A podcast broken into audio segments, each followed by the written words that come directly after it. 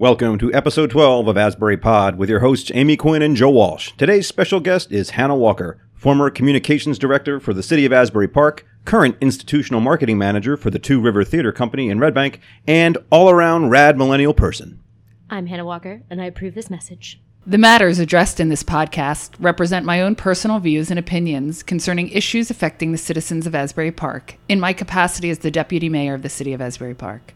They do not necessarily represent the official position of the city or the official position of the Asbury Park City Council as a whole. I am developing and implementing this podcast in an effort to keep citizens informed. However, this is not an official City of Asbury Park podcast and does not, and I repeat, does not represent the official position of the city or the governing body.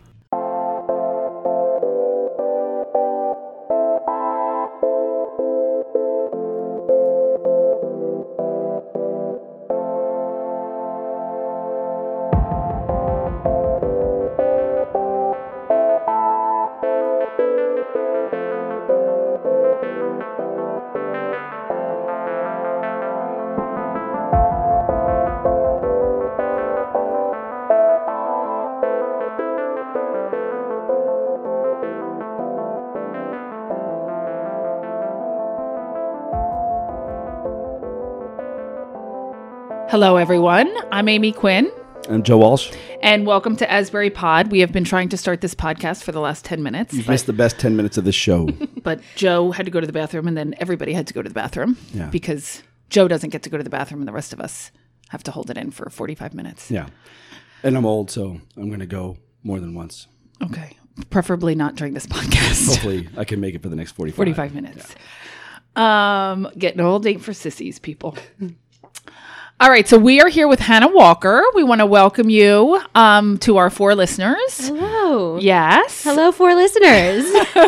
We should individually write our four listeners Christmas I, th- cards. thank you.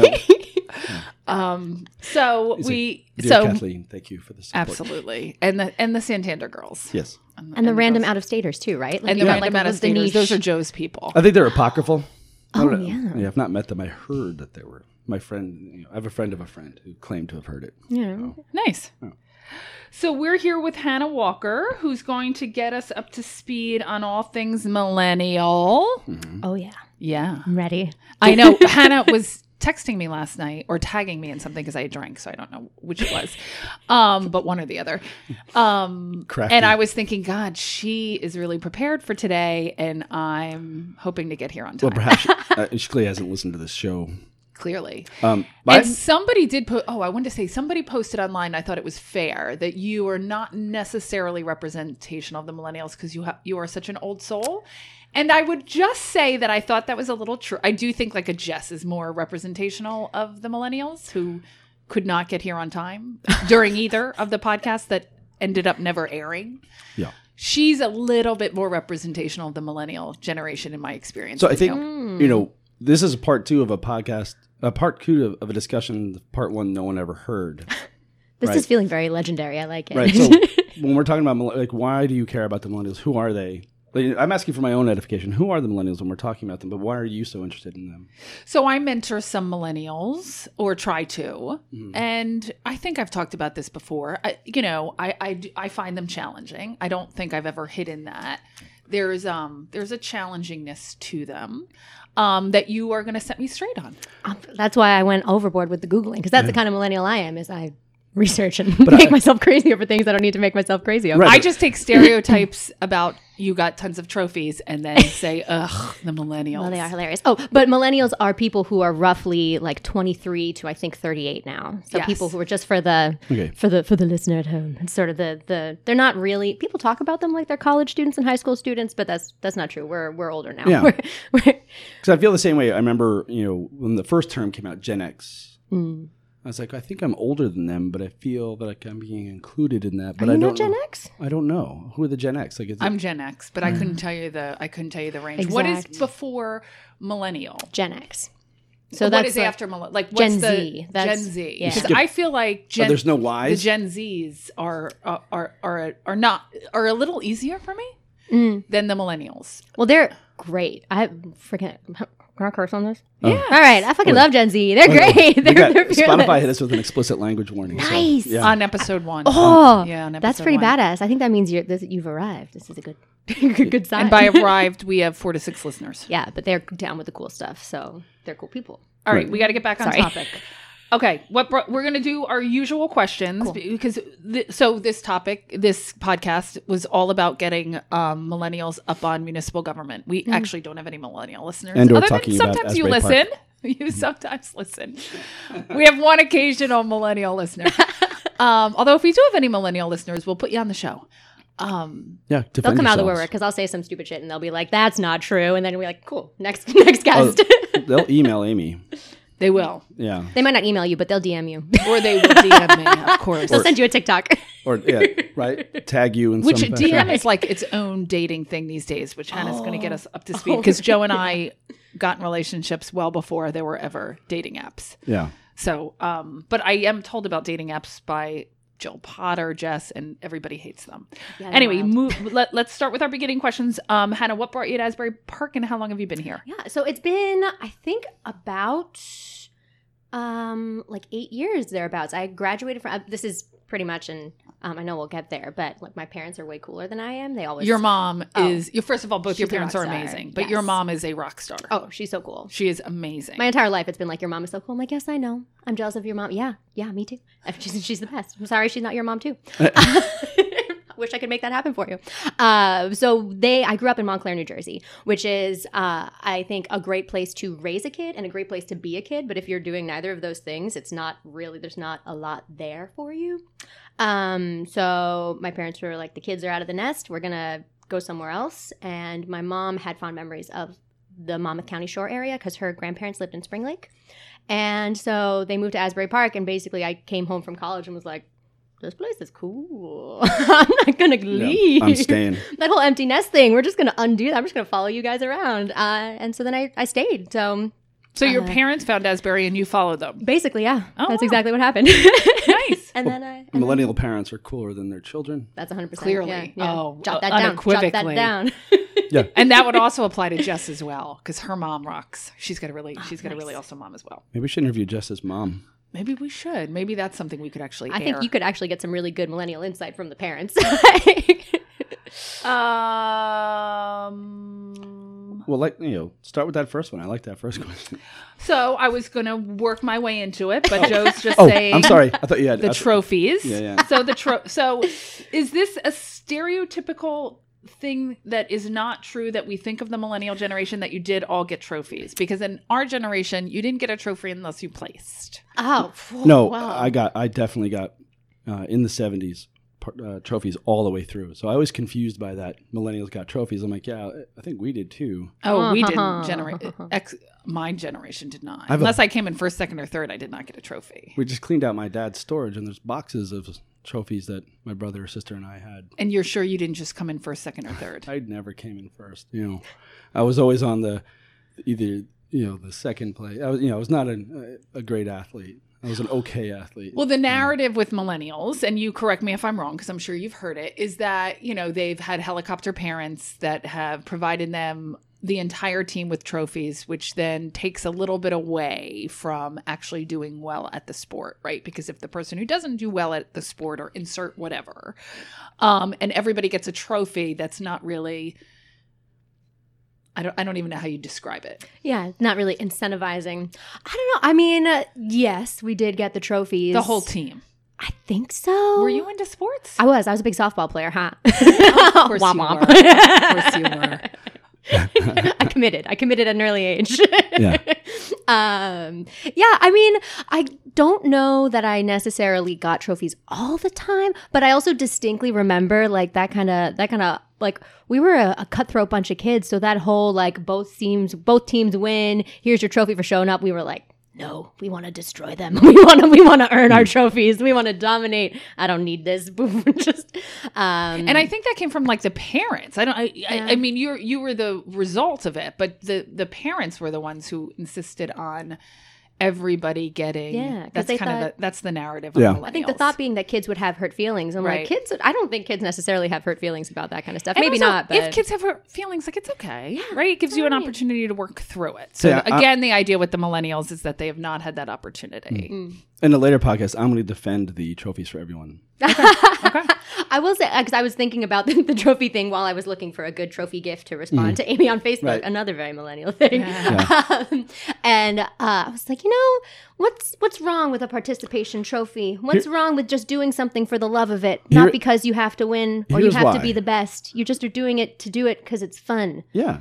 Well, also it's a lot of work. So I, you know, I played football my whole life, and there are 22 guys who get to play, and every team has um, players who show up, go to every practice, get their brains beat out by the first team. They're like they set up as the the, the practice squad. It's like you guys are the other team's defense. We're gonna blow your brains out. You're the punching dummies. They're, they are the punching dummies for the first string, and they never get into the game, but they work just as hard and as long. And at the end of the season, the team wouldn't have won if they weren't there. In other words, they're the practice. They were the the. So maybe they should get something else. well, they get a participation. A trophy. recognition. Yeah, yeah, yeah. Yeah. A Which is- recognition. they get it's really just minimal recognition. Well, Like a medal. The participation You trophies survived. are ve- they're really quite shitty. You know, like they're they're they're like wobbly on the base. It's all super glued. Things are peeling off. Half of them say gymnastics when you're not I should doing have. Ta- I threw gymnastics. them all out. I should have taken them. I should you have. should have totally taken them them. I kind of the wish that I had saved them. I don't know anybody who still has any, but I feel like it'd be such a flex to like actually have them. Although I placed.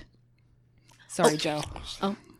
I was I was on the track team and the bowling team. I won. Eh, I won. really, oh, that's Oh, yeah. great. Yeah. I love it. I won. I won the 800 meter in third grade. Ah, so I ran the 800 in high school, and it was really not my favorite. I was faster as a fifth grader than. As Yeah, a high school. No, actually, I did track in middle. Anyway, I Anyway, digress. bye- bye-bye. Yeah, yeah, yeah. So, Hannah, tell us about your job now. Yes. All right. So I am the um, institutional marketing manager at Two River Theater in Red Bank, which is an amazing theater company that does um, world premieres, musicals, classics, um, Shakespeare, August Wilson, and um, equity level, which basically means it's professional actors. It's you know. People who are on Broadway, movies, TV. We have um, Twelfth Night is opening next, which I'm, I'm I swear I'm not trying to do a marketing plug, but Joey McIntyre from New Kids on the Block is is um, our Orsino, and he's amazing. He's also been on Broadway. It's not like he you know he just walked right in there, but um, yeah. So it's uh, exciting casts, exciting design teams. How does, how does he do with the January 11th. Shakespeare? Like he, he can make it through the dialogue? Oh yeah, yeah. I mean, I haven't been in the rehearsal room Hmm. yet, but from everything I hear, he's amazing. Like it's it's really really cool. So yeah, that's that's uh. So I and I it, it's an amazing theater. It's committed to like bringing theater to more people with like accessible price points, community events, all that stuff. Um.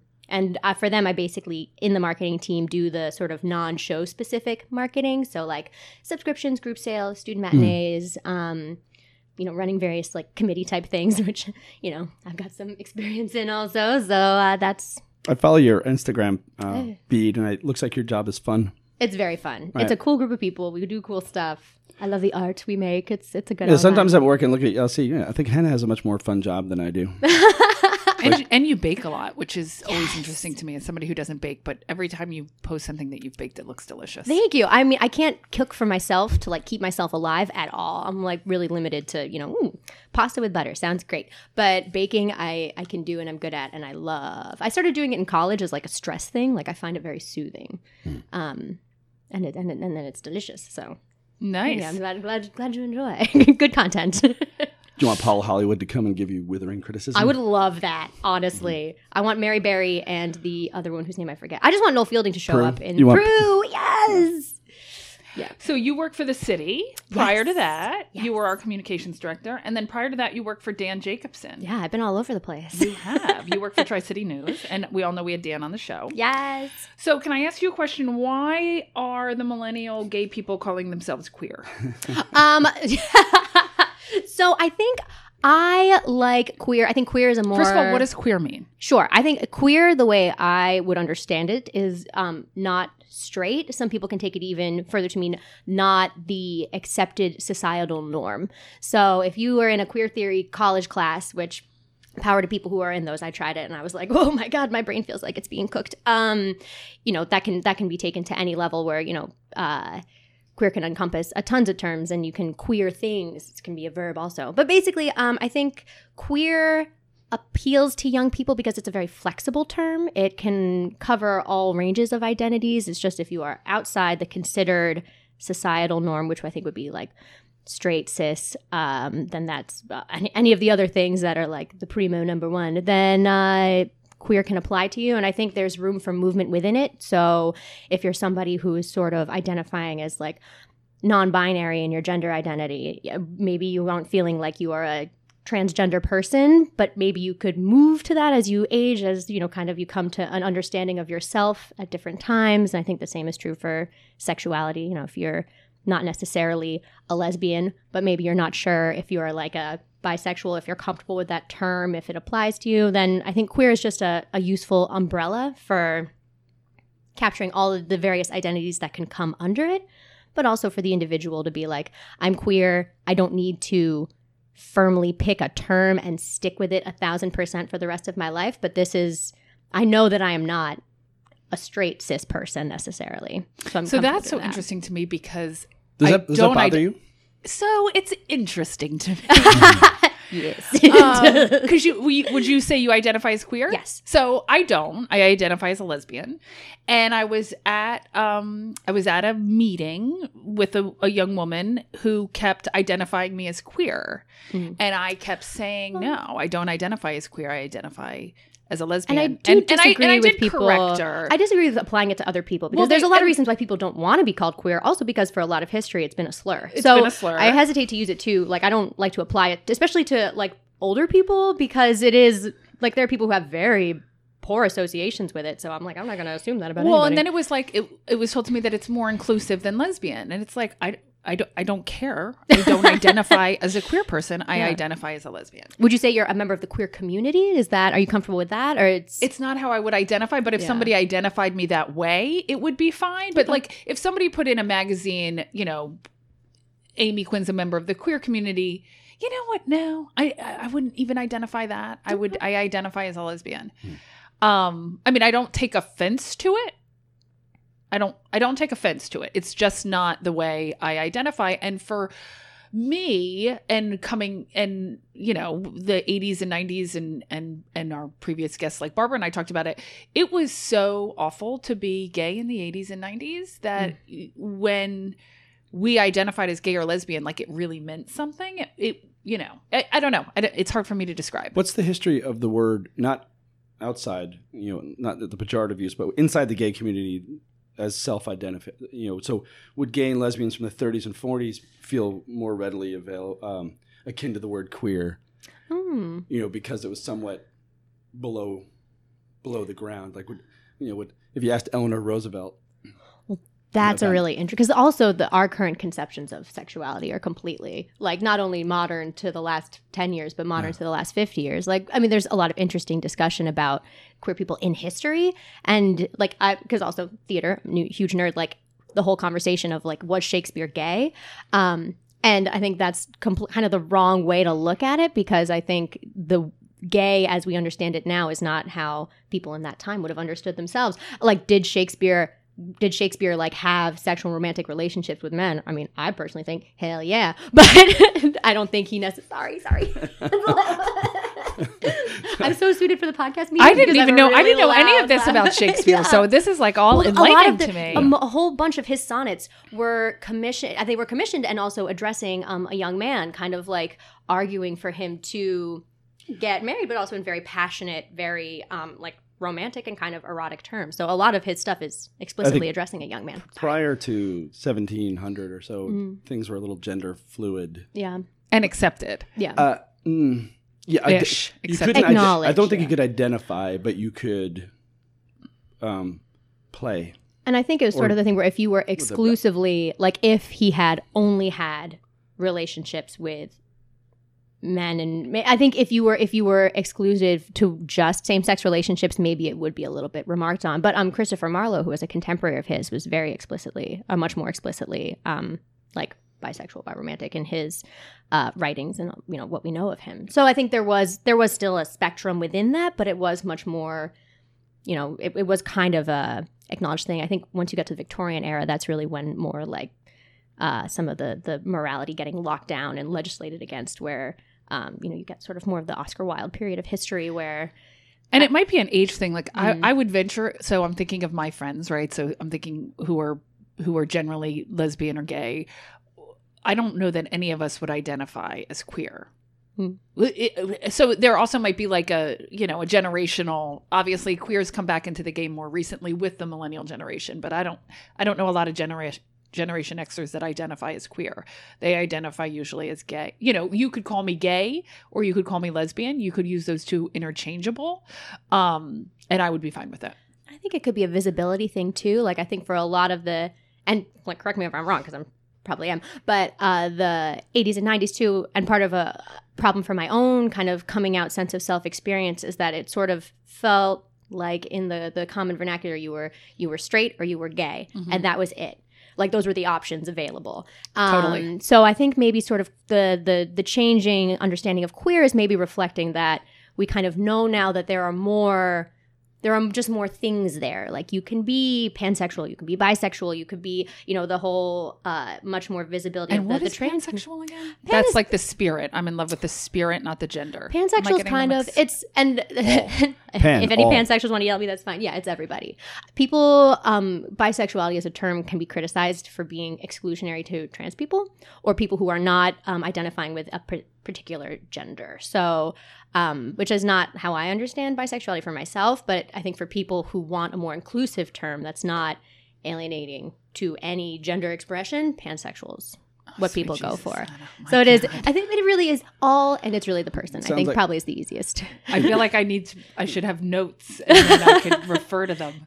It feels like a lot of work. It does, Which but is so funny because it feels like less work to me. Like that's kind of why I like queer for myself because I think like I'm like here, all right, literally I'm here, I'm queer and now I do not have to worry about it. Like I don't have to continue to unpack this. I don't have to think like, wow, I'm you know, been been going on a lot of dates with dudes lately. Does that mean that I'm not? And it's you know, I'm like, no, I, this is this is true of myself. Are you going on a lot of dates with dudes? I'm trying. How's that going? it's an experience. it's kind of weird because I've been um, Because as long as I've my known you, you've always been with women. Yeah, I think Okay. I started dating my first girlfriend. I was twenty five, something like that, and then so there was a solid like four or five years period of just dating women. And yeah, so um, when after my last long term relationship ended, yeah, I've been like dating more just in general, and yeah, dating more guys. And I'm like, wow, this is yeah, this is And is what is what does dating in the millennial world mean? oh yeah, Because Joe um, and I are really old. It's true. there's definitely the uh the dating app thing is pretty uh prevalent it's kind of hard to not be on the apps if you want to the la- and how many dates have you had not via because of an app? um i've actually had um i went on a date recently that was not because of an app that's Oh. fabulous yeah Okay. so i think it's it's a good uh a healthy i try to keep it healthy balance to like people i happen to just meet organically the way people have been meeting for millennia but uh a couple of of tinder dates as well and i've had like you know i've had nice tinder dates i've had not um Worst date. um Oh my ooh. the the worst date wasn't actually the date itself was fine but then afterwards he was acting completely crazy and i had to block him so that Oh, wow. yeah yeah so the date itself was fine but it was sort of the after the date that was like ooh um, So Jess sends me like screen saves of Yeah. I think she uses Tinder of like Mm. it just seems awful, right? So she'll she'll be on a lesbian dating site whose name I'm now drawing a blank on. it might be um uh, her Might be her. yeah I'll, I could go back and look at my phone. And she'll send me and then like these guys will pop up in it. yeah i don't know how that happens Yeah, yeah, totally. 'Cause I've heard that out. And then happen she sends it to me, and then I'm like, "Oh my god, that sounds so horrible, Jess. I'm so sorry that that's what your Yeah. dating life." And a, so Match was like brewing when when well, not probably not when Heather and I've been together. I think 16 or 17 years. But anyway, I say all that to say we have friends that went on Match, and we would Heather and I would edit you know, to help try to help edit their profiles because one of the worst things that I think you can do is have like pictures of you drinking or like super Mm. partying. oh yeah like Yeah. if you get anybody if you have a fish in your picture like nah yeah. right. Um. So so you're so when you create your profile, Yeah. How is that? Do you Um, have somebody So, edit it? No lines I of feel like you should all you know, have like- people edit. I had your a little bit of like a like a friend crowdsourcing where I was like, "What do we think of this picture? Do we think anything's missing?" And I did. I got a really good breakdown from my friend uh, Matt, and he was like, "Okay, so this is what you need. You need um." A picture of you, you know, a picture by yourself, because you got a profile where it's all pictures of other people. It's like, who am I? Who am I reacting to? I don't Right. even know which person this is. Um, picture of yourself, a picture with friends, a picture of like you out doing an activity to show that Absolutely, you an leave your house. one. Yeah. totally. Um, and like mountain climbing or just being out. Or even or like just walking being your out, dog. Like, I think like on that's my profile, okay. there's a there's a cute picture of me doing karaoke. You know, Yeah, it's like that's see, I, I move in the world. I'm out in society. Uh, and do you switch your pictures if you're trying to date men or women? no, I It's the kind same of I keep it. It's the same pictures. Okay. Yeah. Um. And I, uh, kind of an interesting thing, just from a like bisexual side, is that there's a thing on Tinder called a unicorn, which I didn't know what it was before uh, I googled it. Honestly, where people just have like a little unicorn in their profiles. I'm like, I love unicorns. This is great. What a cute app. And uh, what a unicorn is is a thing that couples look for, which is a bi woman for the to invite to. So the, I was so my second th- the other screen Yeah. saves Jess is constantly sending me are straight couples looking to ha- uh, you know have a woman in their in their game. yeah. Which also creeps her out. hey, for those I should tell her to listen to this podcast because Jess is not interested if you're on Tinder in in joining your game. And I say that that out there. because she People screen saves it and then hmm. sends me it and then says ew. I sort of feel like if you're interested in doing a threesome, I feel like a couple is the best way to do it because there's no because there's no like it's not Joe's getting a little just like what. Um, No, no, I feel I'm like fine. Yeah, yeah. I'm interested in the concept of a threesome. I've never had one. Sorry, mom. I'm, I don't really want to turn this podcast off. Um, I just feel like somebody would be left out. well, that's what I, I feel like the logistics of it are hard. Oh, and I think the emotional logistics can be really hard where I'm like, who are these two other people? How do they relate to you? How do they relate to each other? I feel like the ideal situation is you walk into a couple where that's established, you know who they are to each other, you know who they are to you, and then you can leave and there's no baggage. Bye. Yeah, so I feel like if I kind of I'm, I'm like, yeah, I I get it, sure. and I kind of I, I- maybe this is me being a little too like Care Bear Fuzzy Wuzzy, but I do think it's nice that if one of the I assume the the, the female partner generally be um, like bi or queer that you can be in a committed relationship and still explore that part of yourself. I'm sure there's like kind of a creepy like hey hey girls kissing side of it too, Right, But there's also kind of a nice side where it's like you can be in a committed, um, like heterosexual appearing relationship and still kind of like have have your, your queer identity explored as well. So I don't judge, but I kind of was disappointed to find that all these people were are just surviving this. No, this is, this is interesting. Uh, No, no, I think it's great. Of course, yeah. I, I hope that straight like- we're on, like, women question get two. to get to deal with their queerness. In, well, they're not straight though. Just because they're they're in a relationship straight, with a man doesn't mean that they're straight. Right, right. Yes, still like something I'm like figuring out, but yes, that's why they identify as queer. Yeah. and not Or- lesbian. Exactly. Right. Okay. Exactly. I'm, I'm gonna get I'm gonna get this by the end. Hmm. Okay.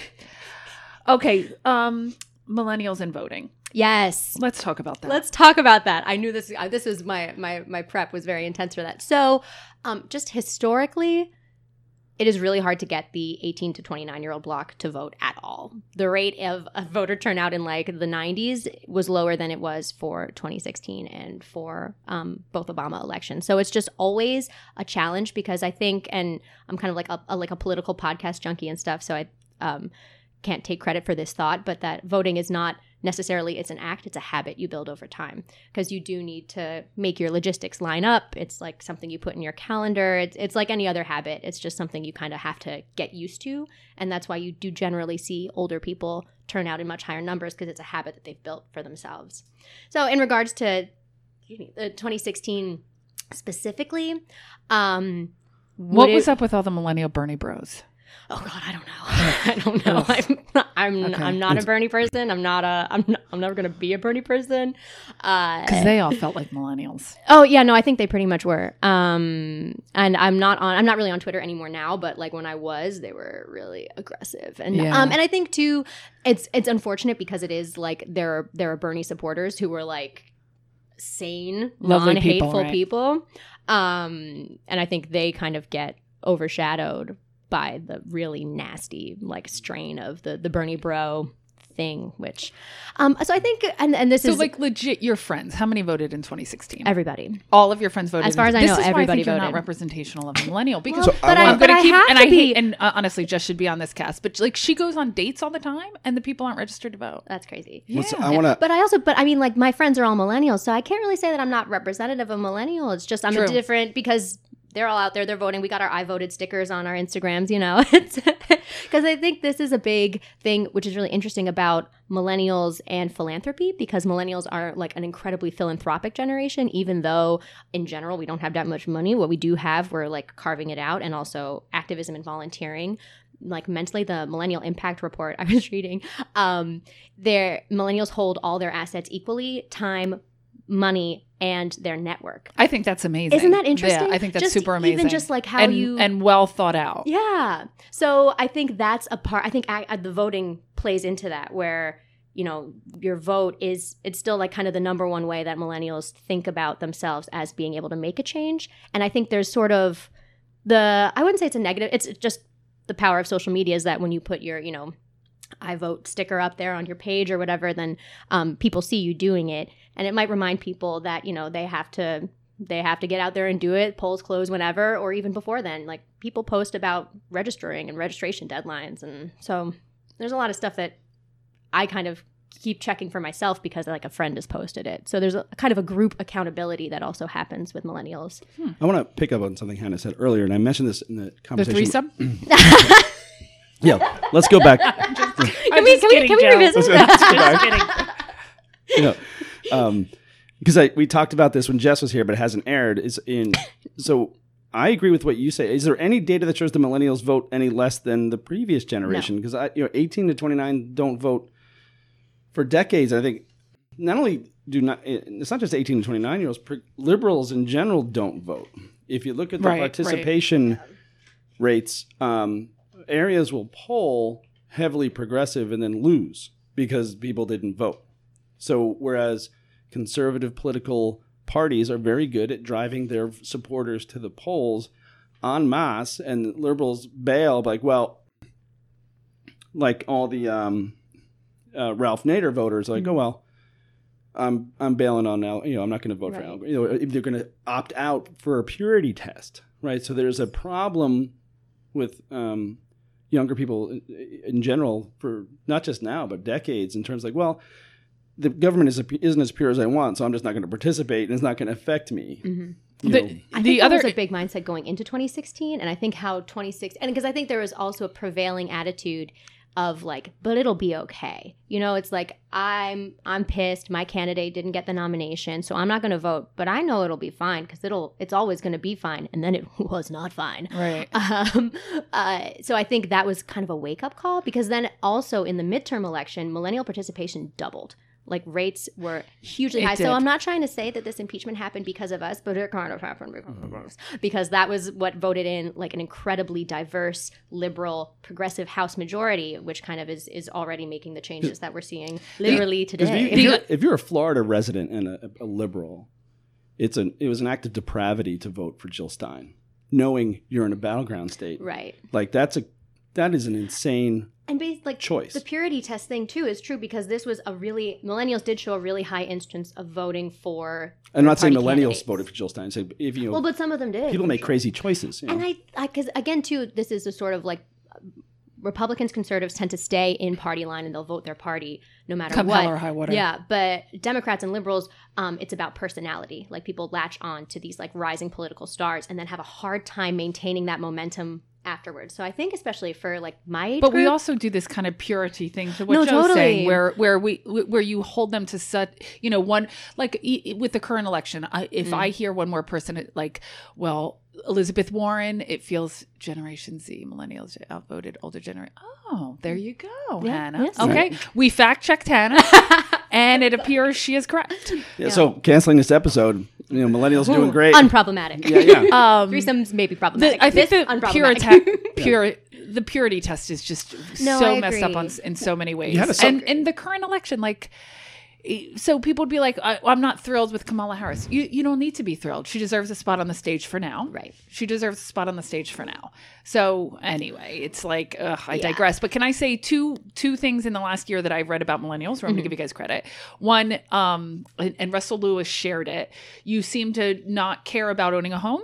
You Yeah. seem to not care about having kids, and you seem to not care about God. Yeah. Just to just to like summarize this story, which I thought was really really interesting. Um, and I do feel like the owning the home and like the kids and stuff is like a little bit of rhetoric that we all get Mm. sold.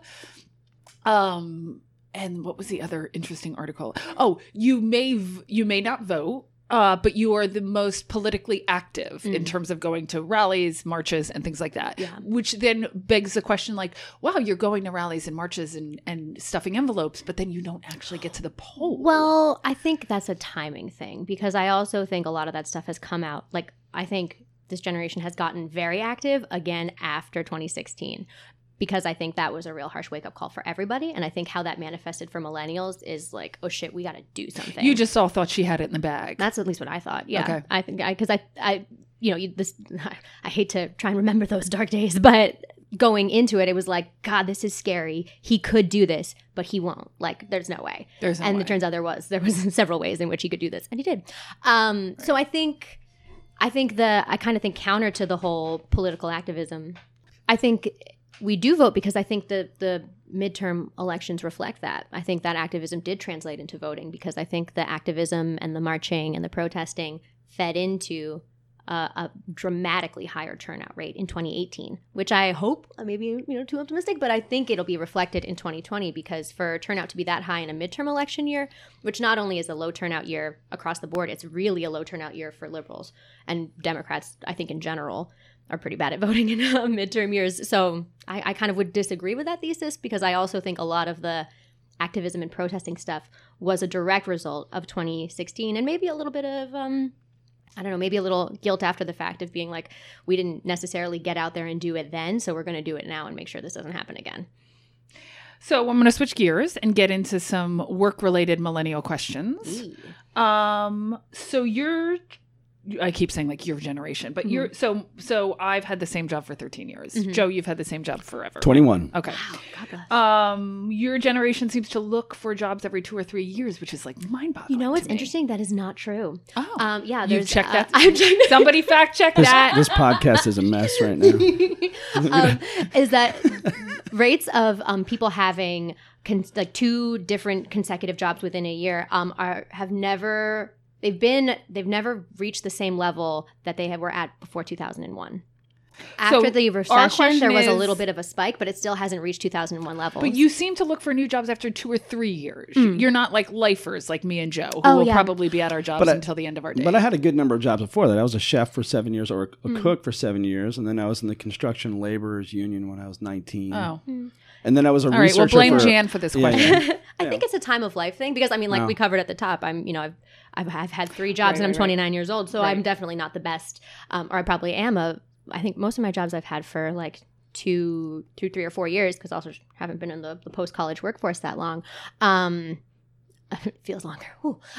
And I only stayed where I was. Once I got Yeah. healthcare, I'm like, this is a, like, I don't, like, salary is second to healthcare. Like, the only Right. reason I stay in my job, perhaps, Well, that's. that I was reason. reading a New York Times article about millennials and what they look for in the workplace, and that that is a really big thing that is currently changing. Because on the one hand, millennials are like crazy workaholics. Like we are burning ourselves out at crazy rates and really committed to like we take less vacation and paid time off days than any of the older generations Oh wow. because we're just like committed to the work itself and also committed to like making sure our bosses know that so there's there's that side of it but then on the other hand you have kind of an upswell of millennials maybe because millennials are now getting into their mid upper 30s and like have families and a lot of them are caretakers for parents and stuff too um where they're prioritizing instead of a higher salary and working more hours they want flexibility where it's like maybe you you don't have to be in 9 to 5 every single day but maybe you'll like take a work phone call at 8 p.m. because that means you can take your kid to school in the morning and come in a little later. So flexibility and quality of life and so what would your balance. ideal work culture be like? Yeah, so I think it would be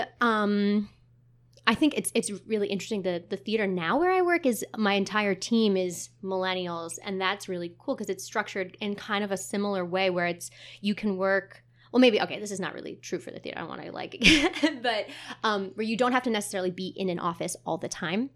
Um, you can be working at any time but you can have flexibility where it's like okay so i was doing you know i was working this event until 10 o'clock last night.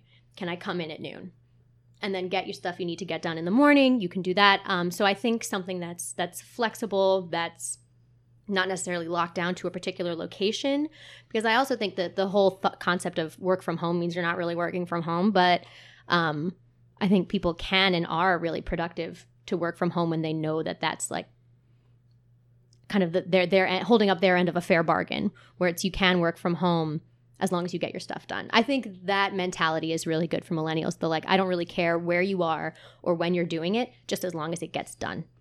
Because I think that's sort of, and that comes also with like social you know being able to work remotely right which Right. we're not which was not something that we could all do in the you know like 80s and 90s right you couldn't work remotely because you know we didn't have the, the world Well, that's changed. Yeah, the, that's changed work crazy, a lot yeah. from the negative, and you know, I can't get Mm. away from uh, work. I get emails each year.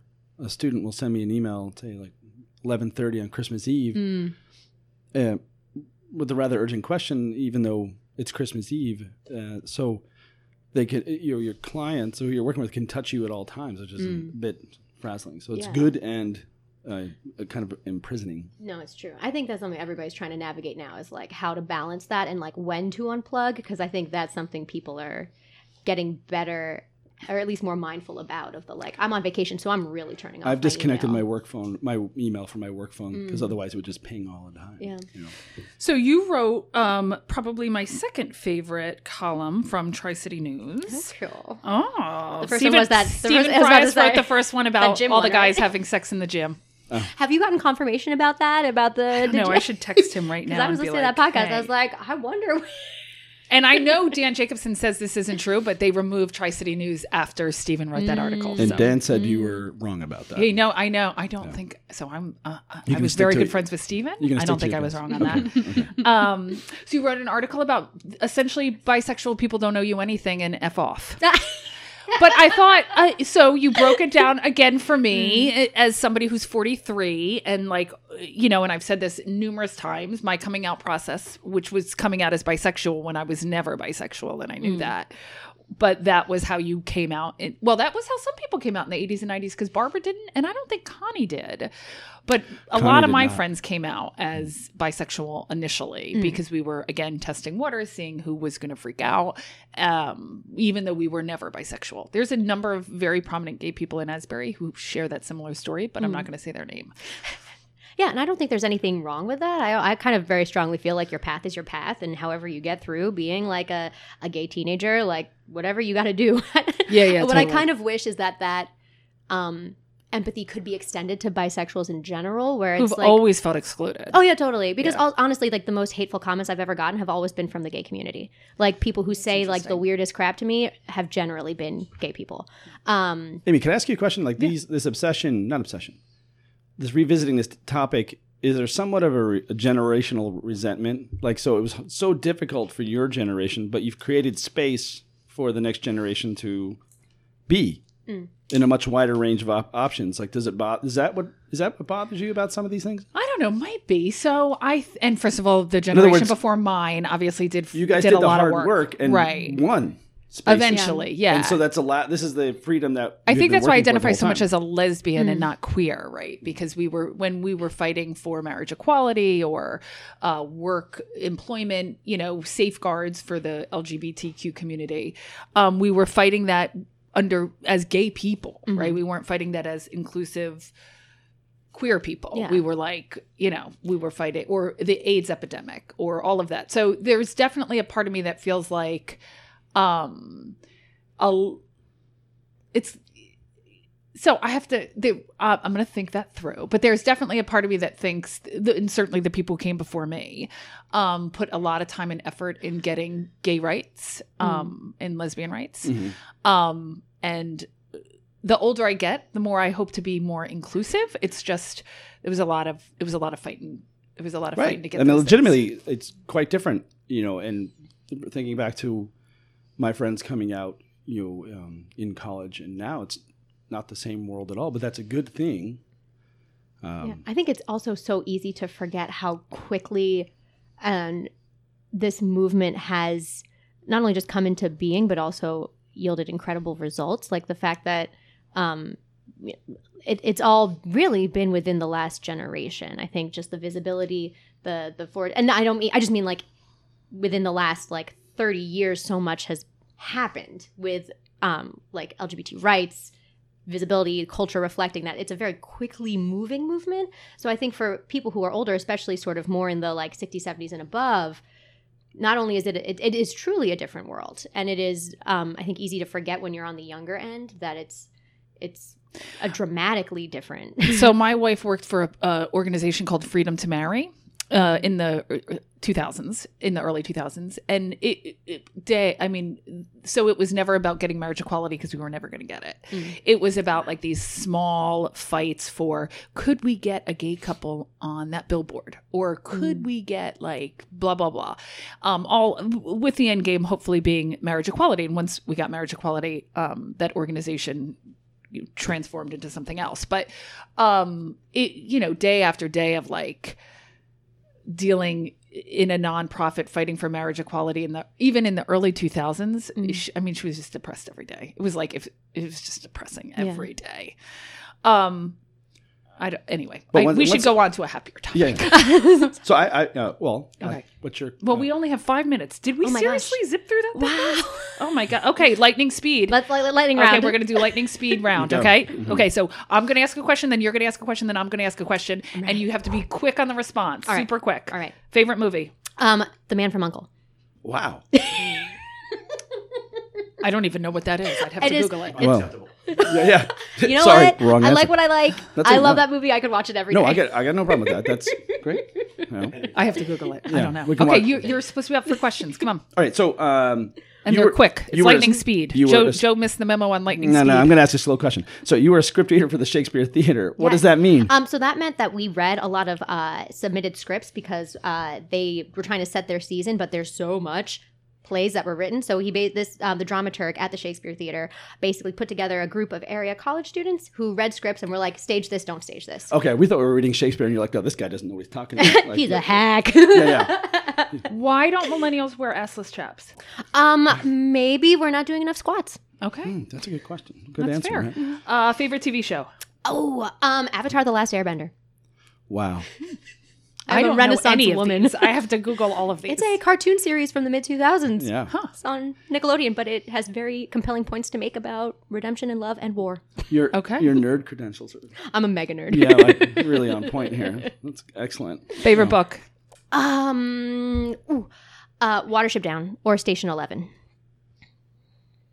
Both real pick me ups. Yeah, happy deppy person. So I, I so part two of the Shakespeare question. Mhm. Do you think Hamlet's overrated? Sometimes I do, and then I change my mind. I think Hamlet should always be played by a young man. Hamlet is often played by someone in their 40s, and I Yes. think that's crazy. I think Hamlet actually is is a he's millennial as fuck.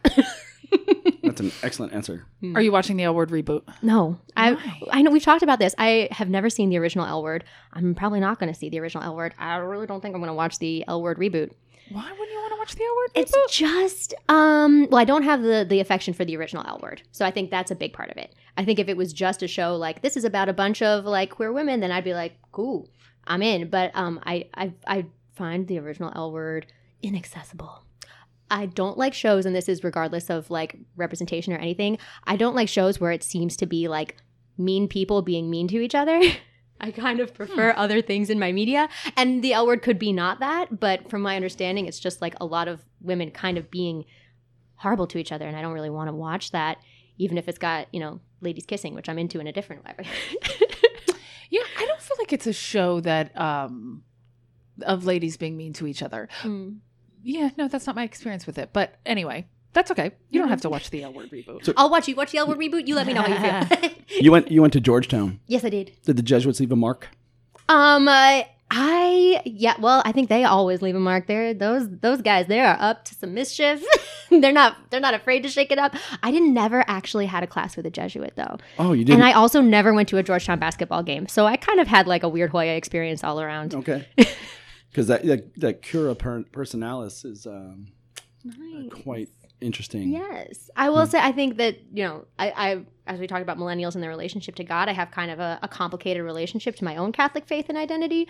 But I and I think Georgetown is really grappling with a lot of interesting issues with their own Catholic identity and um, their their uh, participation in not just the church but also slavery has been something that Georgetown's been really working with. And I think you know one of those things where you can't always have the right answer, but attempting to answer the question in any way is at least admirable. Um, What's so basically, I got no beef with the Jesuits. That's my that's my that's my, my, my lightning round answer. yeah, the neo-trads do, but the uh, Mm. uh, as, as a product of Catholic education myself, it's surprising all these um, slavery. You know, keep finding the church on the wrong side of slavery in a way that was always surprising Yeah. because we, you know, growing up in that, we never heard that. You know, we always thought perhaps that we were, we would have been on the opposite, and then that's not the case. Yeah, yeah. Even the nuns. Um, but anyway, that's a separate. Well, that's the whole thing about like uh, just reminding again and again that like the church is a human institution, and and therefore quite fallible. Yeah. Yeah. Uh, do you have a favorite Tri City News column? Uh, apart from my own. Apart from your own? Crap. Um. ooh. Um, I'm sorry, Dan. You haven't read anybody else's articles, of- have you? Oh, I well. can't. Nothing comes to mind. I'm sure as soon as I like walk away, I'll be like, "Oh yeah, this one." Um, you know what? I also I really liked. Um, I didn't always agree with her necessarily, but I appreciated Luanne Peterpaul's coverage in the the Rainbow Room because I kind of a similarly like she's a lesbian of an older generation than I am, so I always really appreciated her take on things. Oh, nice. So I feel the same way about you and Jess. That I always appreciate your takes on things, which is different than mine Mm. in terms of. Um, Oh, um, uh, R.F. Kaplan too. He writes about a lot of more like political stuff, and he has a, a sort of real history of journalism. So I always love to read his his um his stuff. What's going on with him? So that's that's another one. Sorry. No, it's a good. one. I'm good. I'm good. Oh, yeah. I mean, your your time is up. You, Way to go, you have lightning to go to the Stone Pony I do have to go to the Stone Pony for That's so um, Asbury. Connie's. for um, the Asbury Park Toy Drive. So those of you who donated, great. Thank you. Thank you. Uh, all the kids in Asbury Park are very appreciative. And we want to thank Hannah. Thank you, Hannah. Thank you so much for having me. It's so thank, much thank you fun. refuting a lot of our stereotypes. I, old gotta- people always love that. we got to do better research. Apparently, we don't know what we're talking about. Apparently not. I'm happy to I'm happy to send over my works cited page because oh, wow. I did Yeah, yeah. literally. And I am sorry for all the people who sent questions style, and I didn't get to them, which is Rita Oh. and Jeffrey. I got to a couple of Jan's. Fun. I didn't get to Heather's. so I apologize for that. So I want to know: Will you ever get another rabbit? I wanted to. Oh, Oh yes, I would love to have another rabbit. Okay. At one point, I don't know what happened to the first one. I just I saw this question on the list, and I was like, "That's a Oh, great that's mystery really there." she sweet. spent um, a small fortune on her first rabbit. Yeah. When yeah. it got his name was Nudge. He had chronic, um, like teeth and face infections. So I really, uh, Oh my god! He was a he was a I lovely thought that was a cute little question. I No, no, no, no. Thanks for taking me back there, Joe. It was like, oh, this is like fucking family tragedy here. Yeah, I just yeah, brought totally, that up. Like, totally. Jesus I mean, it took you a while to recover from that. Oh yeah, Oh, yeah. my- No, I was really, right. I was really messed up. Yeah. Oh, God. Watership down Station Eleven. And- rabbits. and our next show is going to be in 2020. Yeah, Yeah, 2020. new With- decade. I Well- fear I should not say the names because every time I say say the the name- names of the yeah. people, Well, they we're lo- cancel. Wait, we still have one in the bank. So we have Hannah and we have Jan's. Oh, we do have one with Jan. Yeah, that we're out. rolling through. How was the sound on that? Uh, I haven't finished it yet. Okay. Because we had we jumped the line to get the Christmas um, the toy drive ahead, so we Okay. we skipped the line. So I haven't gone back to that. But so we have two Hannah and Jan's, and then whoever the next person is, mystery guest, Mystery guest. Because if I say the name of the guest, inevitably they don't come. Not. John Moore. no, but I am. Can I say marijuana? Oh yeah, Okay. Ayy. sure. That's your clue, people. Yeah, there we go. I like it. It's like a puzzle. Right, or even a cookie. oh. Thank you. Um, so that's it for now. Yeah, so good. enjoy the um, Stone Pony uh, giving away of Christmas joy. Uh, that didn't make sense. No, that didn't. That didn't make sense. I think I've got nothing New else to say. tagline. New Okay, tagline. wrapped up. Wrapped up. All right. No, I, I had a week long of uh, Nyquil and uh, Oh. and I think those histamines damaged my brain. I It could have. Like I it could have. cannot That's possible. put together. You just hallucinated this entire podcast. That's what it is. Yeah, I don't know this who- is all Robitussin. I don't know who you people are. Right, so- All right. Thank you so much. Okay. Thank you. Bye. guys. Bye bye. So it's so funny to me that none of your favorite books, TV shows, or movies are lesbian. Pod gratefully acknowledges the support of Words, Asbury Park's only independent bookstore, offering new and gently used books for all readers. Words also hosts a range of literary and social events for adults and children. Located on 623 Cookman Avenue, Words is open every day save Tuesday from noon to 5. Stop by and say hello.